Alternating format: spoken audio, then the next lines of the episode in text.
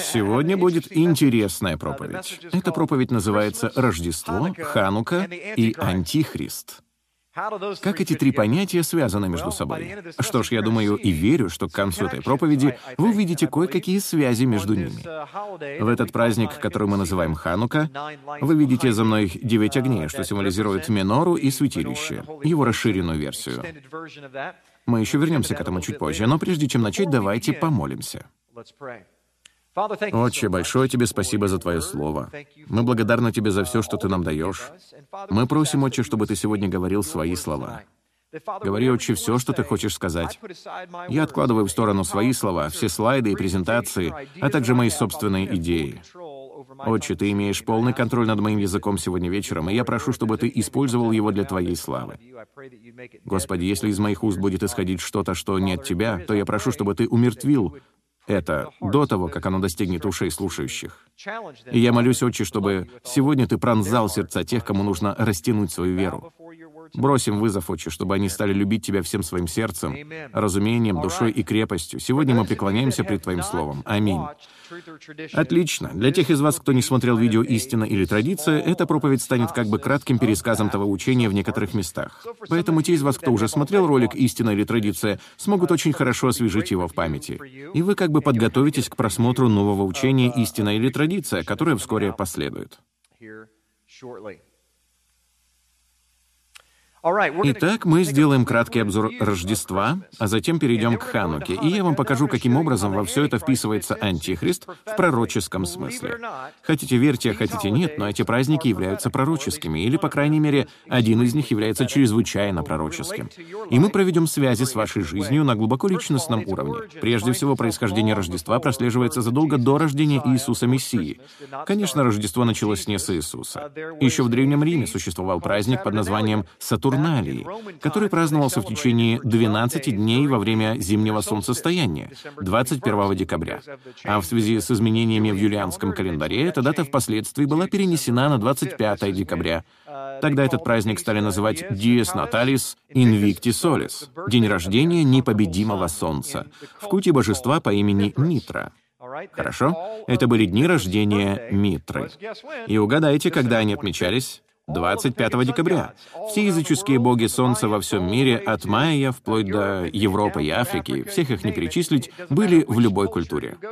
День рождения бога Солнца Ваала, который был праправнуком Ноя, был в день зимнего солнцестояния 25 декабря. Язычники праздновали его тысячелетиями, а затем его переняли римляне, как известно многим из вас. Они сжигали большие йольские полена в честь бога солнца Ваала. Отсюда мы имеем святочное полено и сегодня или связанное с ними выражение. Они целовались под Амелой. В Древнем Риме повсюду вешали Амелу, и во время этого великого праздника они многократно совершали блудодеяния и сексуальные действия, порицаемые Библией, и устраивали оргии. Отсюда у нас появилась идея целоваться под Амелой, от древних языческих ритуальных обычаев римлян. Древние друиды проводили свои религиозные обряды вокруг срубленного вечно зеленого дерева, а другие приносили это дерево домой и помещали на него 12 свечей, символизирующие 12 дней праздника Йоль. Отсюда мы имеем 12 дней Рождества. Я понимаю, что быстро говорю, но это всего лишь краткий обзор, потому что я уделил 1 час и 45 минут тому, чтобы в ходе учения «Истина» или «Традиция» рассмотреть все до единой традиции, которые мы соблюдаем, и показать их историческую подоплеку. Поэтому я советую вам его посмотреть, если вы еще этого не сделали. В 350 году Папа Юлий I объявил, что рождение Христа будет праздноваться 25 декабря. Как я упоминал ранее, в этот же день праздновалось рождение Митры.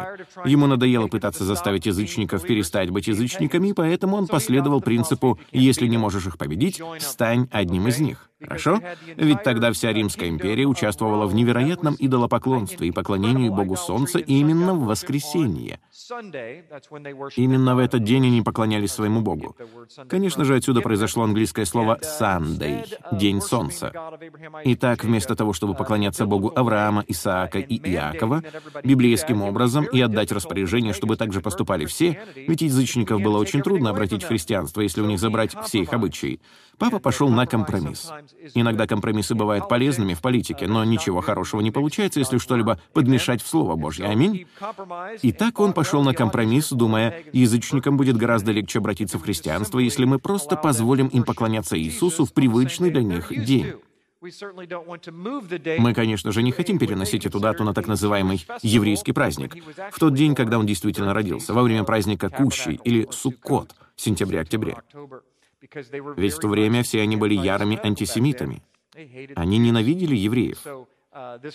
Таким образом, для них это стало легким переходом. Они взяли тот праздник и немного его христианизировали, если хотите, окропили его святой водой. Сегодня солнечный диск. Знаком ли вам солнечный диск? За каждым католическим святым можно увидеть нимб. На самом деле это не нимб, а солнечный диск. Почти в каждой языческой культуре у богов солнца за головой был солнечный диск. Этот же солнечный диск попал и на современные рождественские елки. В то время солнечный диск также помещали на символ Нимрода, то есть на обелиск или крупный камень, а также на вечно зеленое дерево, в которое затем перешел этот обычай. Мы видим это даже у мексиканских богов. Вечно зеленые деревья, солнечные диски. Вот так соединились два этих объекта. Опять-таки, я прошу прощения за спешку, но это всего лишь краткий обзор. Я хочу поскорее приступить к основной теме на сегодня, а именно Ханука, Антихрист и конец времен, и то, как все это взаимосвязано. Но если мы хотя бы немного не поймем исторический контекст, ведь, может быть, кто-то никогда раньше об этом не слышал, то ничего не будет понятно, когда я дойду до конца. Один — это тот, от кого произошел Санта-Клаус. Один — это скандинавский бог, которому поклонялись в прошлом. Он был богом хмельного напитка, экстаза, а также богом смерти. Вы можете даже увидеть здесь его цветное изображение, уже с белой бородой. Он затем стал Санта-Клаусом. Между прочим, источники всей информации можно найти в первоначальном учении «Истина или традиция». Я это не придумываю сам. Обо всем этом говорится в учебниках, энциклопедиях и исторических книгах. Один, или как его еще называют, Вотан, был богом мудрости, волшебства и оккультных знаний, рун, поэзии и войны. Его имя означает «вдохновленный». Он был высоким стариком с длинной белой бородой, бородой, носившим с собой копье или посох. В первоначальном учении «Истина или традиция» я очень подробно рассказываю, что эти посохи на самом деле представляли собой змеиные жезлы. Все эти боги и фараоны носили с собой жезлы, изогнутые, как пастуший посох, как символ власти, и свою власть они получали от змея. Даже католики заявляют следующее. После того, как в римской церкви установился мир, она, чтобы облегчить принятие веры многочисленными язычниками, посчитала удобным установить 25 декабря в качестве праздника временного рождения Христа, чтобы отвлечь их от языческих праздников, отмечавшихся в тот же день в честь непобедимого солнца Митры, покорителя тьмы. Итак, вот как они себе это представляли. Языческий праздник, длящийся 12 дней, то есть Рождество, если хотите, 12 дней дней праздника Сатурналии выпадает как раз на это время, и поэтому, чтобы попытаться засвидетельствовать этим людям во время этого праздника, мы начнем праздновать Рождество и отмечать рождение Иисуса в этот же период и надеяться, что мы сможем так привлечь кого-то из этих язычников. Но так не получилось. В итоге мы лишь переняли их праздник. В результате произошло вот что. Мы присоединились к ним — Приведу наглядный пример. Вот я стою на краю этой сцены. Что легче, мне вытянуть кого-то наверх на сцену или кому-то стянуть меня вниз на пол? Хорошо. В самом деле, стоя здесь даже парень весом в 200 килограмм и очень сильный. Притом, я бы все равно смог стянуть его с этой сцены. Наверное, даже десятилетний ребенок смог бы это сделать. Итак, нам следует совершать библейские поступки по-библейски.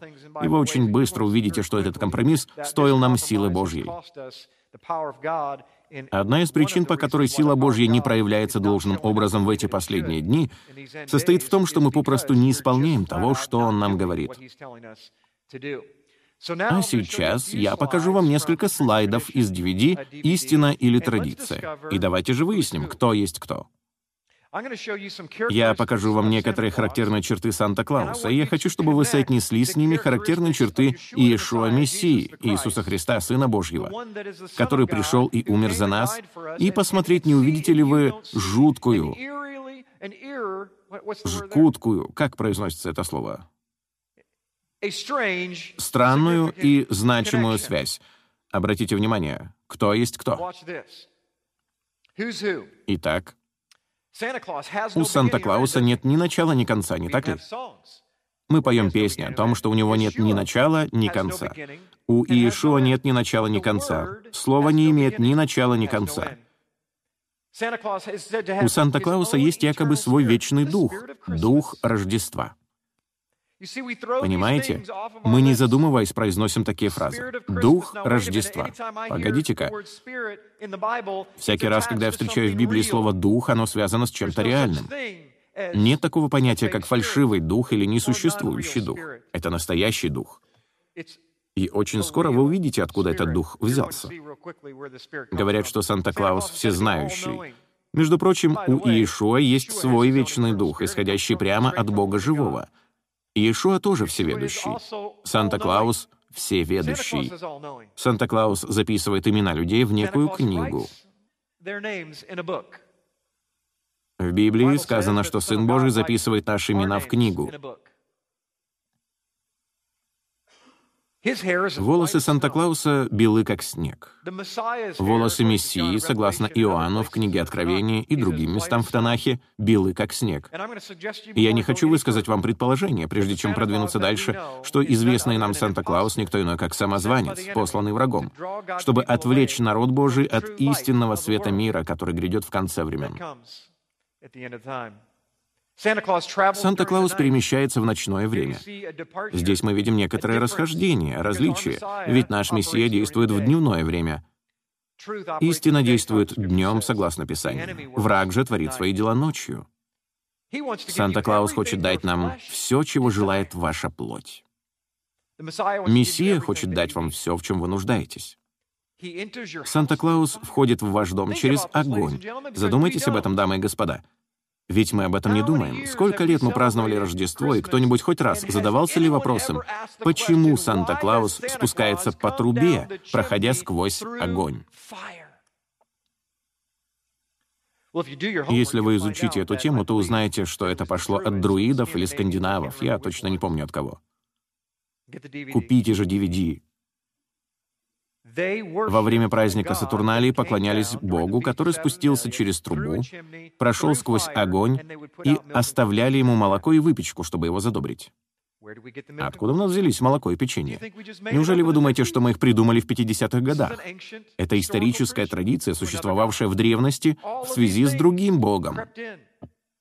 Все это подкралось к нам незаметно. Именно то, что Рим попытался использовать для того, чтобы притянуть людей к Мессии, они использовали, чтобы стянуть нас со сцены вниз, к себе. Единственное, что мы привнесли на эту огромную рождественскую елку, это маленькую фигурку младенца Иисуса, где-то в щелочке между двумя коробками с большими подарками. Вы смеетесь, потому что знаете, что так оно и есть. А где же младенец Иисус? Не знаю, поищи, где-то там. У Санта-Клауса есть мистическое дерево, не так ли? У Одина тоже было мистическое дерево. И угадайте, какое. Вы угадали. Зеленое пушистое дерево. И Санта-Клаус очень любит детей.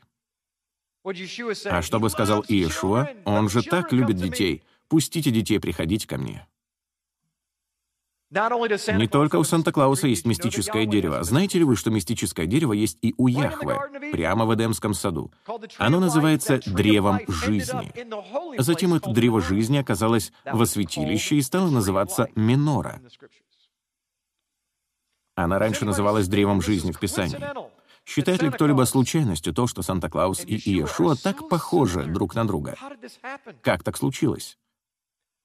А все потому, что врагу изначально был известен Божий план. И ему хватило ума сотворить самозванцев. Ведь единственное, что он может, это принимать вид ангела света, а также брать истину и извращать ее ровно настолько, насколько ему нужно. Заглянув в Оксфордский словарь английского языка, вы прочтете такое определение слова «дьявол». Он носит такие имена, как «сатана», «люцифер», «вельзевул», а в простонародной разговорной речи известен как, приготовьтесь это услышать, если вы еще этого не знаете, это довольно шокирующее имя. Старый Ник. Старый Ник — это Оксфордский словарь английского языка. Таково одно из имен дьявола — Старый Ник. Вот он, Старый Ник. Это самозванец. Если он вам понравился, то в этом заслуга парня, отвечающего за наш видеоряд. Еще и подарки горят. Он не жалеет расходов. А затем мы говорим, но для меня это значит совсем не это, не так ли? Для меня это значит совсем не это. Я подробно рассматривал это в том виде учений, но, друзья мои, суть в том, что мы поклонялись Богу Авраама, Исаака и Иакова по-своему. И не важно, что это значит для нас. Почему? Потому что мы не являемся объектом поклонения. Не мы являемся объектом поклонения. Он — объект поклонения. В этой вселенной имеет значение только то, что все это значит для него, не так ли? Имеет значение только то, что это значит для него. Поэтому нам нужно избавиться от этой идеи, что, дескать, я искренний, я святой, я поклоняюсь Иисусу во время этого праздника. Не имеет значения, что вы пытаетесь сделать, потому что вы можете искренне ошибаться и искренне оскорблять Его. Кто из вас, жены, девушки, женщины, чувствовали себя оскорбленными вашим мужем, тогда как он не хотел вас оскорбить? Мысленно вы все поднимаете руки, я знаю. Ведь так оно и есть. Мы можем неумышленно обижать друг друга. То же самое происходит в нашей жизни и тогда, когда мы не делаем того, что говорит Библия. Мы сами придумываем традиции человеческие и позволяем всему подряд проникать в наш дом, даже не зная, что все это значит. Подведем итог. Практически все наши обычаи, от 12 дней Рождества и елки до самой даты, уходят корнями в языческое культовое идолопоклонство. От этого никуда не деться. Мне очень жаль, что приходится разочаровывать стольких людей по всему миру, говоря им об этом впервые. Но просто такова правда. Поэтому не злитесь на меня. Это правда. Можете все сами проверить и убедиться в этом. Нам нужно проверить, не оскорбляет ли это Бога. Можем ли мы приносить Ему на жертвенник все, что угодно? Можем ли мы сотворить золотого тельца и поклоняться Яхве так, как те люди в 19 главе Исхода? Аарон тогда сказал, «Завтра праздник Яхве». Они заменили Моисея золотым тельцом. Теперь он наш посредник. Они вовсе не поклонялись золотому тельцу, по их мнению. Они поклонялись тому же Богу, который провел их через Черное море. Но поскольку они вышли из Египта, то там у них были посредники, называемые идолами и богами. Они не поклонялись тем башкам, которые были примерно вот такого размера, так что помещались в карманах. Они поклонялись Богу, как бы стоящему за тем башком. Он был посредником. Они понимали, что невозможно связаться с Богом напрямую. Всегда должен быть какой-то посредник. Моисей, Моше был посредником между Богом и человеком. Люди потеряли своего посредника и потому создали себе нового посредника.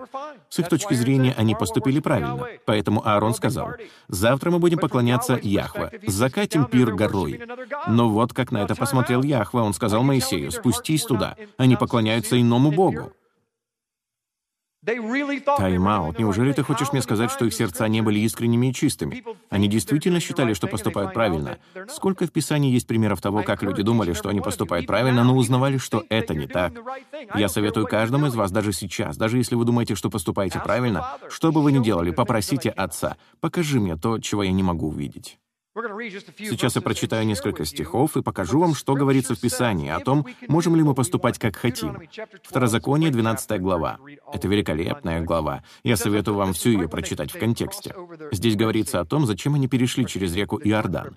Они направляются в землю ханаанскую. Здесь сказано, Слушай и исполняй все слова сии, которые заповедую тебе, дабы хорошо было тебе и детям твоим после тебя вовек, если будешь делать доброе и угодное пред очами Яхве Элохима твоего. Когда Яхве Элохим твой истребит от лица твоего народы, к которым ты идешь, чтобы взять их во владение, и ты, взяв их, поселишься в земле их, послушайте внимательно, тогда берегись, чтобы ты не попал в сеть, последуя им по истреблении их от лица твоего, и не искал богов их, говоря, здесь не сказано «не поклоняйся их богам», здесь его не это беспокоит. Посмотрите, что же именно его беспокоит. Как служили народы сии богам своим, так буду и я делать. Другими словами, он знает, что эти израильтяне очень изобретательны. Поэтому он хочет, чтобы эти изобретательные израильтяне не сказали, придя туда. Интересно, как эти язычники поклонялись своим богам? Надо же, как изобретательно. Давайте-ка возьмем этот жертвенник, сотрем с него имя этого бога солнца и создадим что-нибудь другое. Окропим все это святой водой и станем поклоняться Богу так же, как поклонялись они. Мы бы сами до такого никогда не додумались. Но Яхва говорит, нет, нет, нет, даже не смейте узнавать, как они служили своим богам, и служить так, как мне. Не делай так Господу Богу твоему, ибо все, чего гнушается Господь, что ненавидит Он, они делают богам своим. Они и сыновей своих, и дочерей своих сожигают на огне богам своим. Итак, вот в чем суть того, о чем он говорит. Между прочим, есть лишь немного мест Писания, в которых Бог нам говорит, почему именно Он не хочет, чтобы мы что-то делали. Я бы хотел, чтобы этот принцип соблюдался по всему Писанию. У нас бы не возникало никаких вопросов, если бы он давал наставление и затем говорил нам почему. Но здесь он говорит нам почему. Он говорит, я не хочу, чтобы вы так поступали, потому что это напоминает мне обо всех тех ужасных поступках, что они совершали. Я не хочу, чтобы вы стирали имя их Бога и писали там же мое имя, а затем поклонялись там моему имени. Для меня это ничего не значит потому что я помню, что они делали на этом жертвеннике. Уничтожьте этот жертвенник. Имеет ли это смысл? Хорошо. Пора разорить их высоты. И ему все равно, сделаны ли они из золота и представляют ли собой самые прекрасные произведения в мире и связаны ли с самыми изобретательными идеями и традициями. Они ему не нужны. Он говорит, «Все, что я заповедую вам, старайтесь исполнить, не прибавляя к тому и не убавляя того». Он в своем универсальном временном коде тщательно продумал то, как он хочет, чтобы ему поклонялись. И он ничего не забыл. Он записал это для нас и сказал, вот чего я хочу, вот что меня радует. И нам следует к этому прислушаться, чтобы не уподобиться нашим праотцам и не смешать истину с человеческими традициями, если он говорит, что ему это не нравится. Взгляните на это. В книге Иезекииля 22.26 сказано, «Священники ее нарушают закон мой и оскверняют святыни мои, не отделяют святого от несвятого, чистого от нечистого, и не указывают различия между чистым и нечистым, и от шаббатов моих они закрыли глаза свои, и я уничижен у них». Посмотрите, что здесь сказано.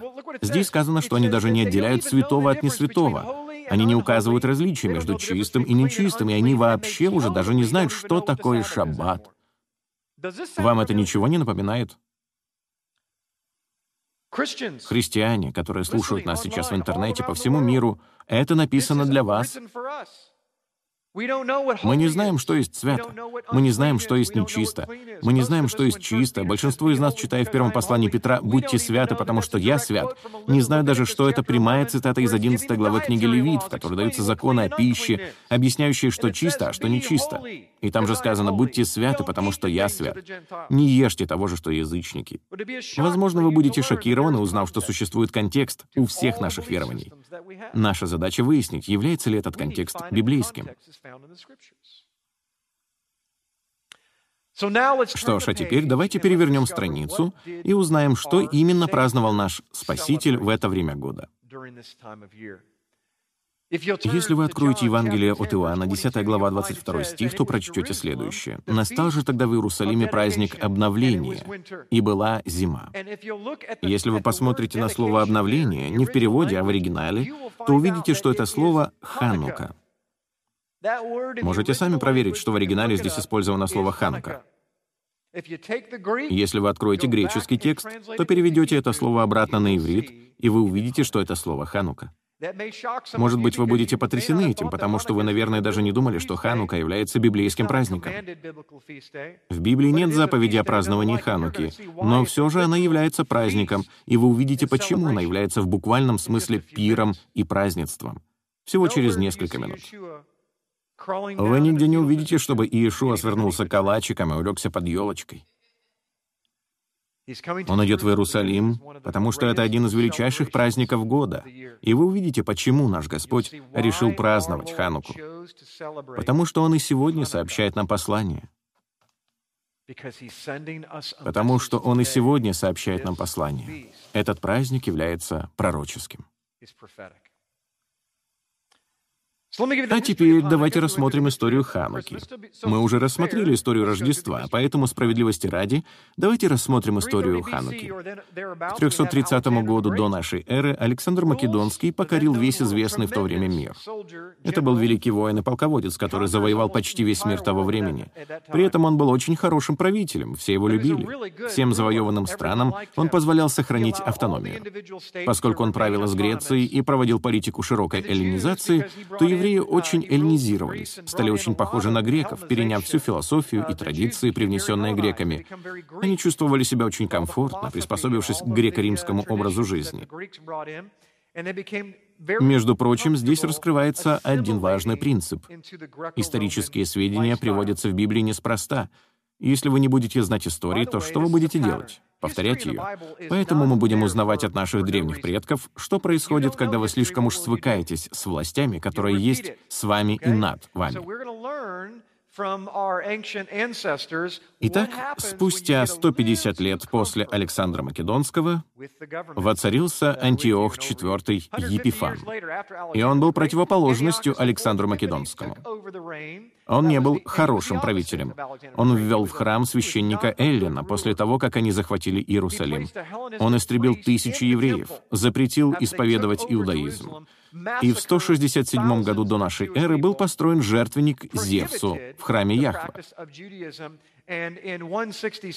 с тем, чтобы на нем приносили в жертву свиней. Иудейских священников принуждали приносить в жертву свиней. Вы спросите, почему свиней? Это же довольно очевидно. Свиньи — самые нечистые животные. Даже они это знали. И они знали, что, поступая таким образом, они будут осквернять Бога. Итак, храм был захвачен ими. И так было до тех пор, пока две крупные группировки не решили, что так быть не должно. Это была семья Иуды Маковея и его отца, а также хасидим, которые впоследствии стали фарисеями, уже во времена Иисуса. Объединив свои силы, они со временем нанесли поражение Антиоху и тем самым освободили еврейский народ того времени. В память о той победе они устроили восьмидневный пир, чтобы помянуть свою чудесную победу над греками. Ведь у них, по правде говоря, и оружия-то не было. У них не было того, что имели греки. Их силы были несравнимо меньше. Это была просто партизанская война, длившаяся в течение нескольких лет, прежде чем они смогли одолеть греческую армию. Ту же армию, что прежде была под командованием Александра Македонского. И слово «ханука» означает «повторное освящение или же посвящение.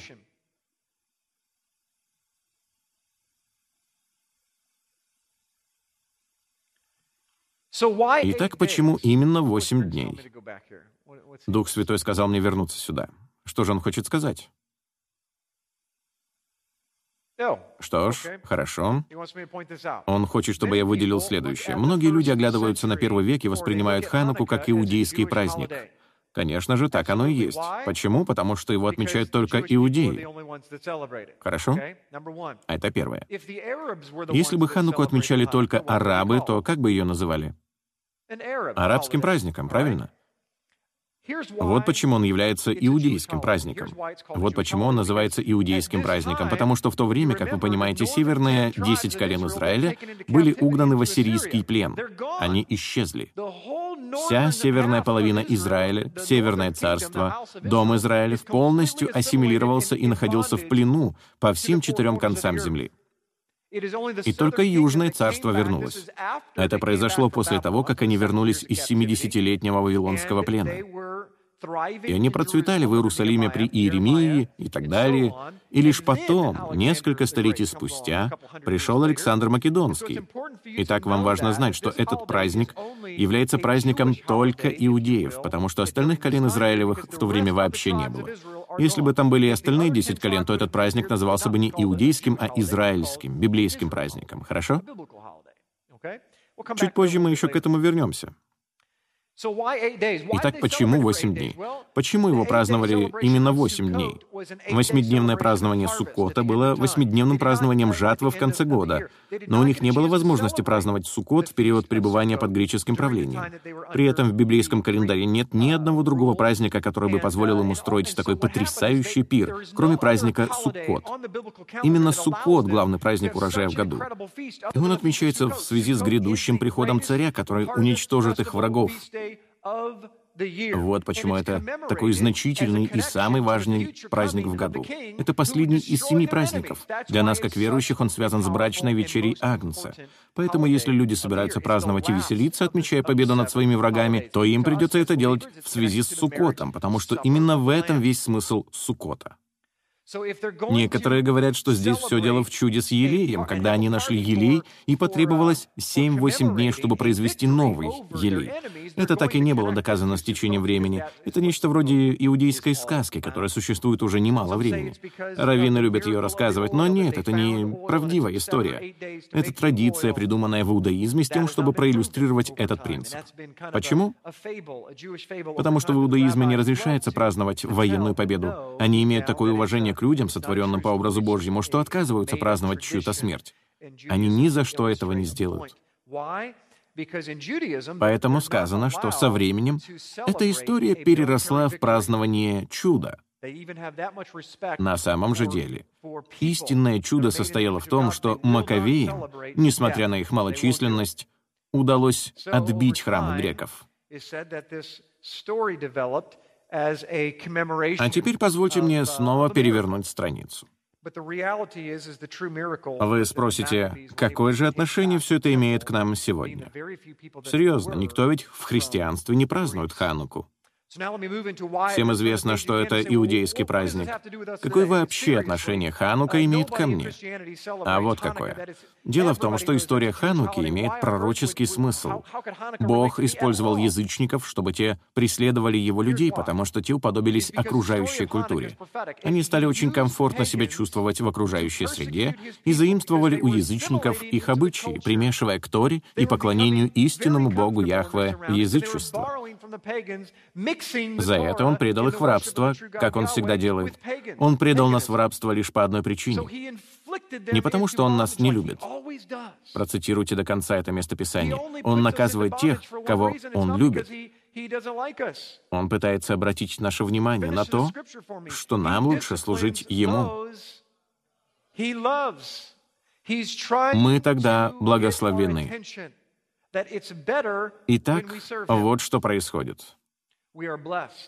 Эта история имеет такое большое значение для нас сегодня, потому что сегодня мы позволили сами себе смешивать язычество с библейскими традициями, библейским расписанием.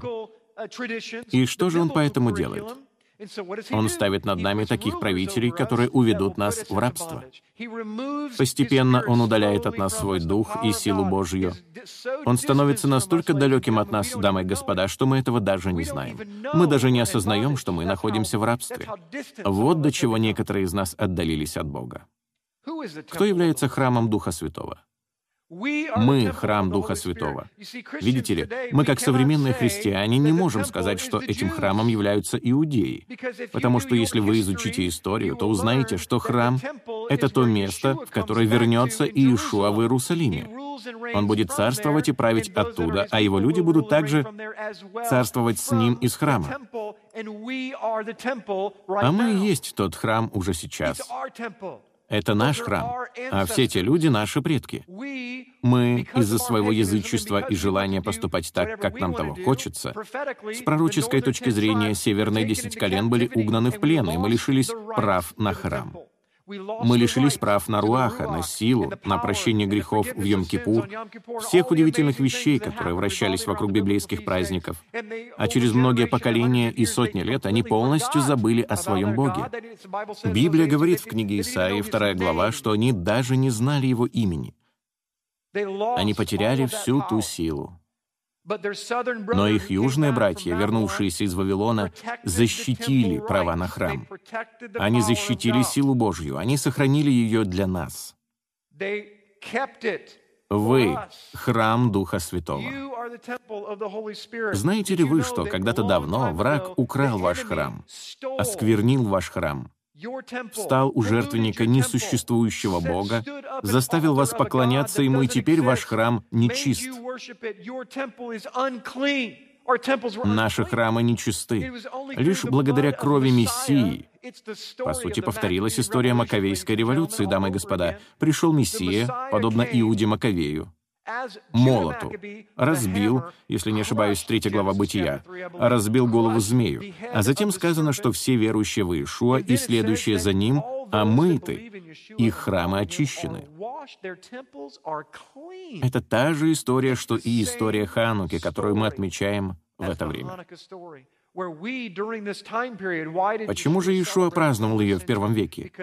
Потому что она представляет собой напоминание и призыв к тому, что вы посвятили свою жизнь очищению своего храма. Нам следует провести ревизию своих верований и проверить, как мы поступаем. Из всего, о чем я учил за последний год, от веры и надежды и любви, и жертвенности, и злоречия, и духовной власти, до всего остального — главным является очищение храма. Понимаете? Главное — привести его в порядок. Я не знал, что Дух Святой положит мне на сердце говорить обо всем этом в течение последних шести месяцев, но Он запланировал это учение на это время в году, чтобы вы смогли понять, что в нашу жизнь проникли греки. Они украли наше право по рождению, и пришло время его вернуть. Это наш храм, дамы и господа, а не только наших братьев-иудеев. Это наш храм и ваш храм. Ваше тело — это ваш храм. Некоторые из вас живут в рабстве, потому что вы отказались позволить Богу Авраама, Исаака и Иакова проникнуть в вас, чтобы его очистить. Но как только вы очистите храм, только тогда вам будет позволено иметь свет, который проникнет в этот храм. Если сейчас ваша жизнь во тьме и вам нужен свет, то посмотрите на свой храм. Уверены ли вы, что он чист? Проследите за тем, чтобы он был чист.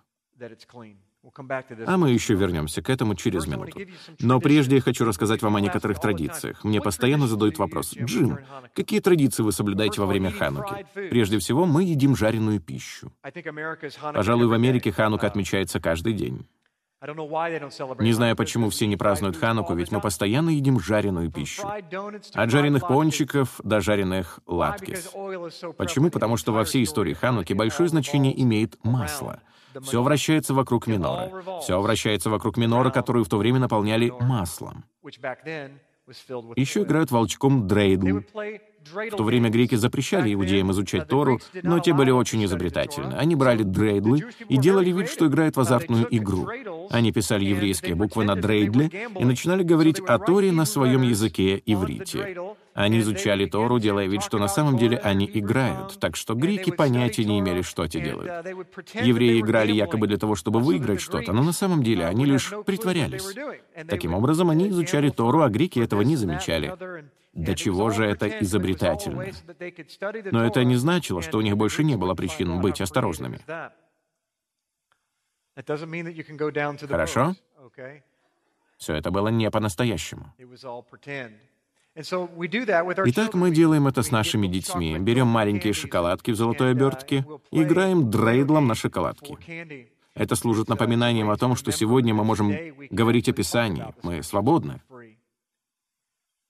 В нашей семье мы дарим по одному маленькому ребенку. Извините, хотя может показаться, что у нас бывает по одному маленькому ребенку каждый год. Раз в год. Итак, раз в год Господь благословляет нас новым подарком на Хануку. Полагаю, мы постепенно приближаемся к девяти свечам. Но мы дарим по одному маленькому подарку каждому из наших детей. В этом вовсе нет ничего материалистического. Это один маленький подарок. И, конечно же, он не имеет для нас большого значения. И мы устраиваем большой праздник. Мы приглашаем целые семьи. Мы украшаем дом. У нас есть, например, одна хорошая традиция. Мы ввели ее несколько лет назад. Мы каждый год фотографируемся во время украшения дома, а затем вырезаем такие звездочки или снежинки, и приклеиваем снимки на эти звездочки и снежинки и развешиваем их по всему дому. Из года в год мы достаем те украшения и развешиваем их по дому. Мы смотрим на них и говорим, вот это да, четыре года назад посмотри, какими маленькими тогда были девочки, когда мы готовились к Хануке. Все это пробуждает приятные воспоминания, когда мы достаем коробки и начинаем украшать дом свечами и прочим.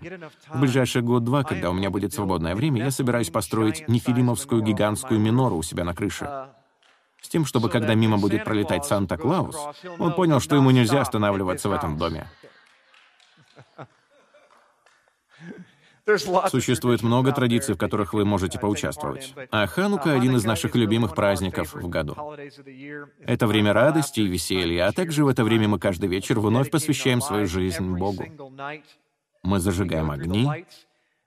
Начинаем мы с того, что я зажигаю каждую свечу и напоминаю всем о свете творения, и я повторяю последовательность событий, как Божий свет участвовал в сотворении мира, затем Адам, затем Тора, заповеди, первосвященник, Иешуа, ученики, мы в этом свете и далее вплоть до тысячелетнего царства.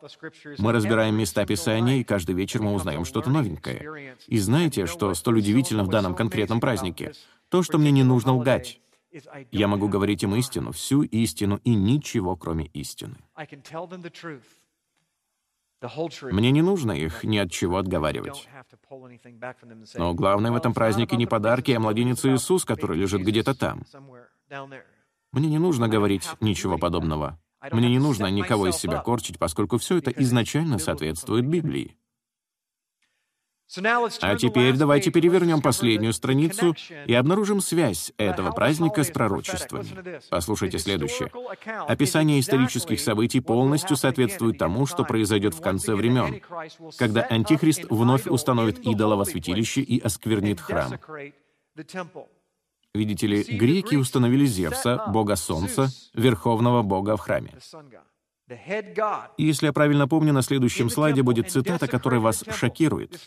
Ведь вы узнаете, как это связано с концом времени. Ведь что касается Хануки, дамы и господа, в Библии ничего не происходит беспричинно. Все в ней неспроста. Если бы он не хотел, чтобы его народ праздновал Хануку, то его народ бы и не праздновал Хануку. Об этом бы ничего не было в Библии. Послушайте это. Иосиф Флавий, историк первого века, пишет, «Царь, давно уже жаждавший овладеть страною, поспешил дать свое согласие. Став сам во главе могущественной армии, он вторгнулся в Иудею, взял Иерусалим приступом, убил множество приверженцев Птолемея, предоставил солдатам беспрепятственно грабить, самолично ограбил храм и остановил обычные ежедневные жертвоприношения на три с половиной года. Если вы хорошо знаете Библию, то фраза «три с половиной года» в сочетании со словом «пророчество» должна привести вас к моменту просветления. Ведь что произойдет в конце времен? В последний семилетний период, ровно посередине, на отметке три с половиной года, Антихрист осквернит храм и установит идола. Это то же самое, что сделал и греческий царь в течение трех с половиной лет. Неужели вы считаете случайностью то, что это было три с половиной года? Неужели вы считаете случайностью то, что была установлена статуя Зевса и осквернен храм? Или же вы думаете, что Отец, возможно, пытается нам что-то сказать посредством этого восьмидневного события, которое называется «посвящение», «повторное освящение», «повторное освящение», повторное освящение. Что они сделали по истечении трех с половиной лет, в 167 году до нашей эры? Они повторно осветили. На иврите это слово «ханука». Они повторно осветили храм. Что я говорил? Кто вы? Вы храм. Итак, после того, как Антихрист будет осквернять храм в течение трех с половиной лет, что произойдет? Иуда Маковей, молот, ударит. Он нанесет поражение врагам страны. И что он сделает? Он вновь осветит храм. Это вы вновь освящаетесь, ведь какими бы чистыми, святыми и освященными вы ни были в этой жизни, дамы и господа, вы не можете быть настолько чистыми, чтобы хотя бы приблизиться к той чистоте, которую Он хочет, чтобы вы имели, без греха. Только благодаря крови Агнца нас вообще еще носит пока земля. Но как только Он вернется, то вновь осветит тот храм. Я не считаю этот праздник малым, как его называют многие люди. Извините. Попробуйте сказать моим детям, что это малый праздник. Для них это великий праздник. Они любят праздник света. Очень любят. В первом веке, втором веке его называли праздником света. Почему? Потому что в каждом доме в Израиле стоял канделябр, и светил в окно. И сегодня можно увидеть то же самое. И это невероятно. Мне и самому не верится, сколько во мне всю жизнь было антисемитизма. Бывало, я смотрел и говорил, «О, это еврейский дом, так поступают евреи. Они ставят в окно миноры, чтобы показать, что они верят в Бога Авраама, Исаака и Иакова». Я всегда думал, что тем самым они хотят нам показать, что они евреи. Люди — это минора, символ древа жизни. Минора называется Словом Божьим, и это Слово стало плотью. В темном месте, без окон, она является единственным, что несет свет в храм нашего Бога, что живет внутри нас. Если у кого и есть право взять минору и поставить ее у своего окна, дамы и господа, то как раз у нас. Потому что свет миру живет внутри нас. Как мы могли позволить нашим предкам воспитать нас такими антисемитами, что минора для нас стала чем-то еврейским? Минора.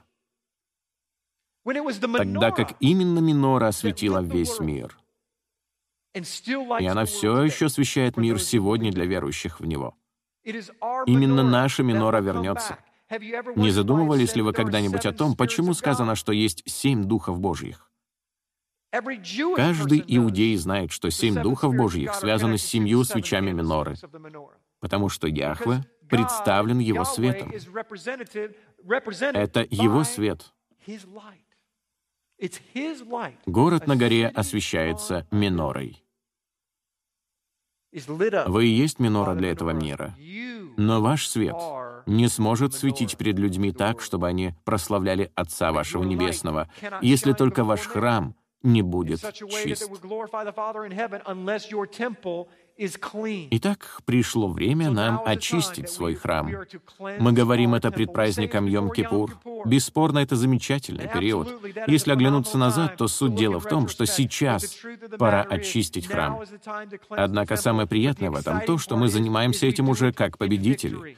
Мы признаем, что враг уже побежден в вашей жизни. Вам не нужно иметь отрицательные черты, которые у вас были в прошлом. Знаете ли вы об этом? Вам не нужно больше говорить, ну, знаете, я просто трудный человек, просто я такой, я наглец, я грубиян, я сплетник. Вот я, вот какой я. Нет, вы не такой. Вы сотворены как святой храм. Сейчас вы не являетесь таким, каким Бог вас задумал, если в вашем характере есть недостатки. Он задумал вас чистым и святым, без какого-либо пятна или порока а также без никаких идолов. Никаких идолов в его храме. Если вы хотите служить ему и хотите иметь силу Бога живого, и хотите, чтобы его свет действовал через вас, тогда вы должны очистить свой храм. Это значит, что вы должны избавиться от некоторых своих верований, которые не являются истинными. Это значит, что вы должны расстаться с некоторыми своими любимыми доктринами, которые вы так любите, а всем остальным до них нет никакого дела. Это значит, что вы должны любить людей, как Он возлюбил вас. Это значит, что вы должны любить своих жен. Мужчины, позвольте мне ненадолго обратиться к вам, потому что отец положил мне это на сердце. Если вы не любите свою жену и не полагаете душу свою за свою жену, значит, вы ненавидите Бога. Позвольте мне это повторить. Если вы не полагаете душу свою за свою жену, не говорите с ней ласково, не любите ее, не обращайтесь с ней мягко, не служите ей, не обеспечиваете семью, значит, вы ненавидите Бога. К сожалению, я должен сообщить вам неприятную новость. Не говорите, что вы любите Элохима Элохима, если при этом вы злословите свою семью и приносите в нее смерть. Говорите слова жизни и служите, и полагайте свою жизнь за тех, кто вас окружает. И тогда вы уподобитесь Богу. Ведь Он послал Своего Сына Единородного, не так ли? И Он ничего не сделал плохого. А мы все, что только можно. Именно мы поступили как греки. Именно мы вынесли из храма все, что было свято. Именно мы принесли рождественские елки, пасхальных кролей и все прочее, что не является святым, что он называет нечистым. И мы поклонялись у жертвенника Ваалу, и все это время все во имя нашего Бога. Именно мы заслужили смерть на кресте. Но он решил положить душу свою за свою невесту, даже несмотря на то, что мы согрешили. И мне это кажется невероятным. Хотите ли вы быть аттестованным верующим? Тогда вы должны положить душу свою за брата своего. Вы должны быть Иудой Маковеем. Ведь до тех пор, пока кто-то не выступит смело вперед, пока кто-то не начнет понимать, что мы не должны компрометировать Слово Божье, пусть вас обзывают. Это не имеет значения в свете вечности. Хотите ли вы предстать пред Отцом в судный день, когда Он будет рассматривать вашу жизнь и сказать, «Ну, я не захотел этого делать, чтобы люди не подумали, что я еврей».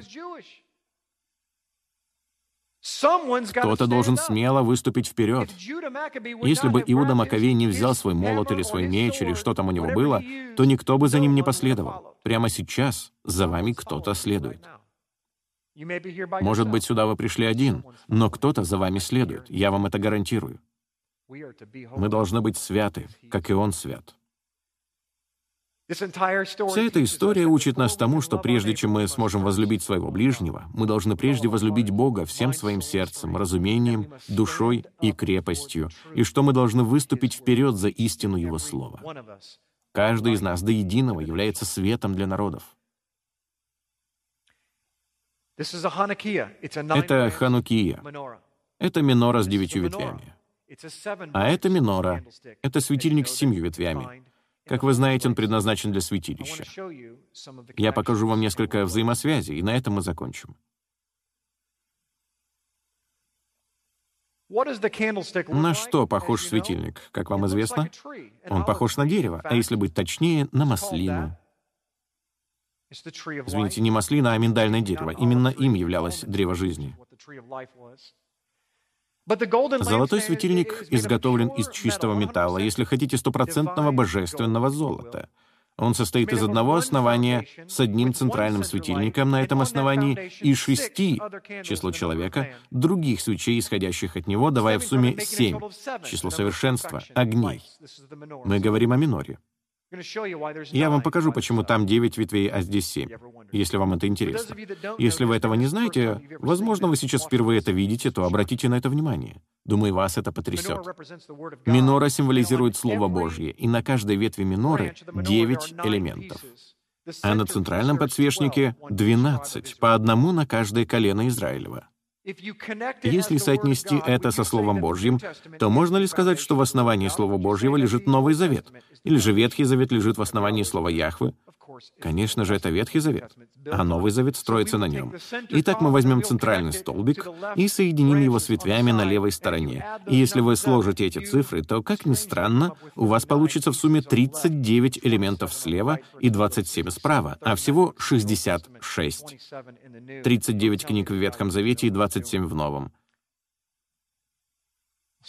Не говорите мне, что Яхва не знает, что он делает. Давайте на минуту отвлечемся от этого. Подсвечник был единственным источником света во святилище. Иешуа является светом нашего храма, а мы — свет миру. Контекст понятий «свет» и «подсвечник» является основополагающим для понимания огромного значения зажигания свечей в праздник света. Знаете ли вы, что Иешуа был зачат во время праздника света? Родился он во время праздника Кущей, а зачат он был во время праздника Света. И свет миру действительно вошел в мир еще до его фактического рождения. В 11 главе Иеремии Израиль назван маслиной, которая должна быть светом народом. В 11 главе Римлянам сказано, что мы, верующие в Мессию, привились и стали общником этой маслины, Израиля. Светильник является ничем иным, как маслиной или миндальным деревом. На самом деле это может быть и то, и другое, но первоначально это было миндальное дерево в саду. Первоначальное дерево света, которое враг заменяет подделкой вот уже почти две тысячи лет. Сейчас я покажу вам нечто, имеющее огромное значение, и затем мы завершим. Откройте со мной четвертую главу книги Захарии, и вам станет ясно, почему сейчас на экране это изображение.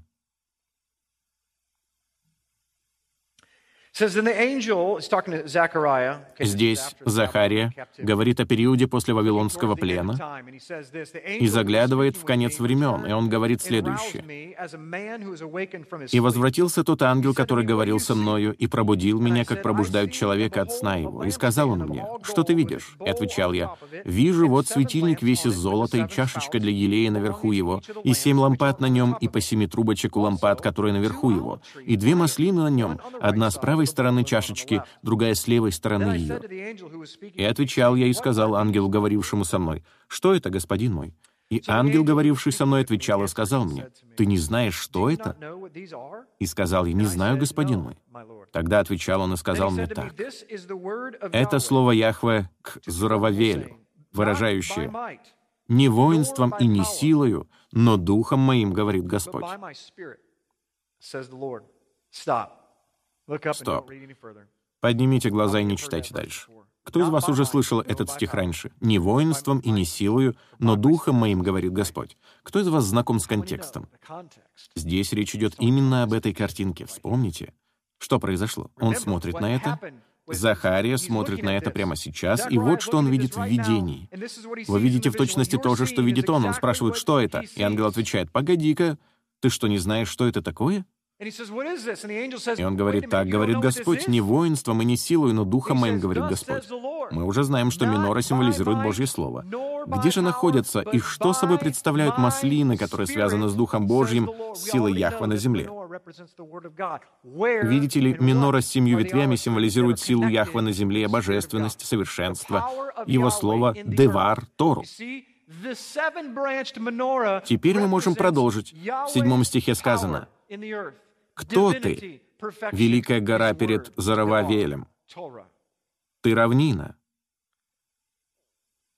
И вынесет он краеугольный камень при шумных восклицаниях. Благодать. Благодать на нем. И было ко мне слово Господне.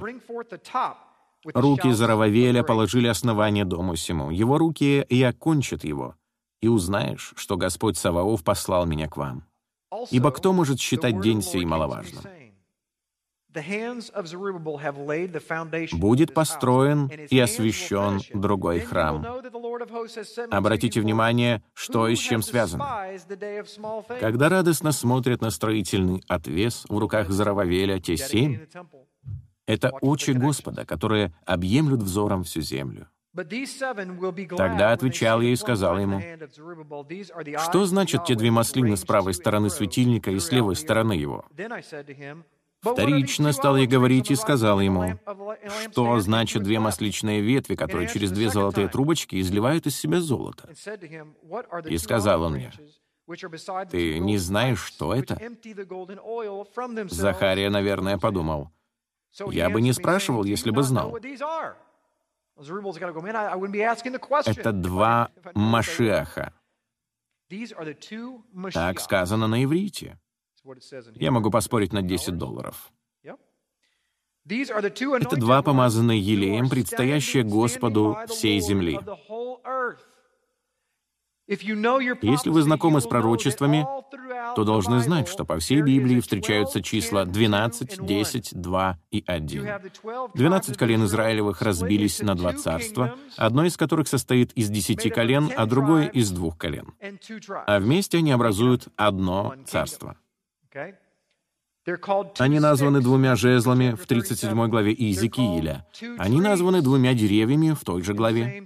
Именно два этих жезла, два этих дерева являются символами двух свидетелей из книги Откровения. Так уж получилось, что происхождение одного свидетеля можно проследить от дома Иудина, а другого от дома Израилева. Две маслины являются ничем иным, как двумя домами Израиля.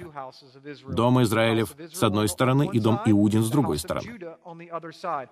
Почему? Почему Дух Божий представлен как минора с семью ветвями? Его слово и двое свидетелей — два народа. Потому что без нас, дамы и господа, Без нас с вами слово не значит ничего в земной сфере. Это лишь благодаря чистоте ветвей маслины. Это маслины. Когда они будут сокрушены и останутся в руках Отца, располагаясь по праву по обеим сторонам от дерева жизни, тогда елей будет выступать из вас и наполнять светильники и так вы станете светом народом. Именно поэтому Иаков говорит, «С великой радостью принимайте, когда впадаете в различные искушения».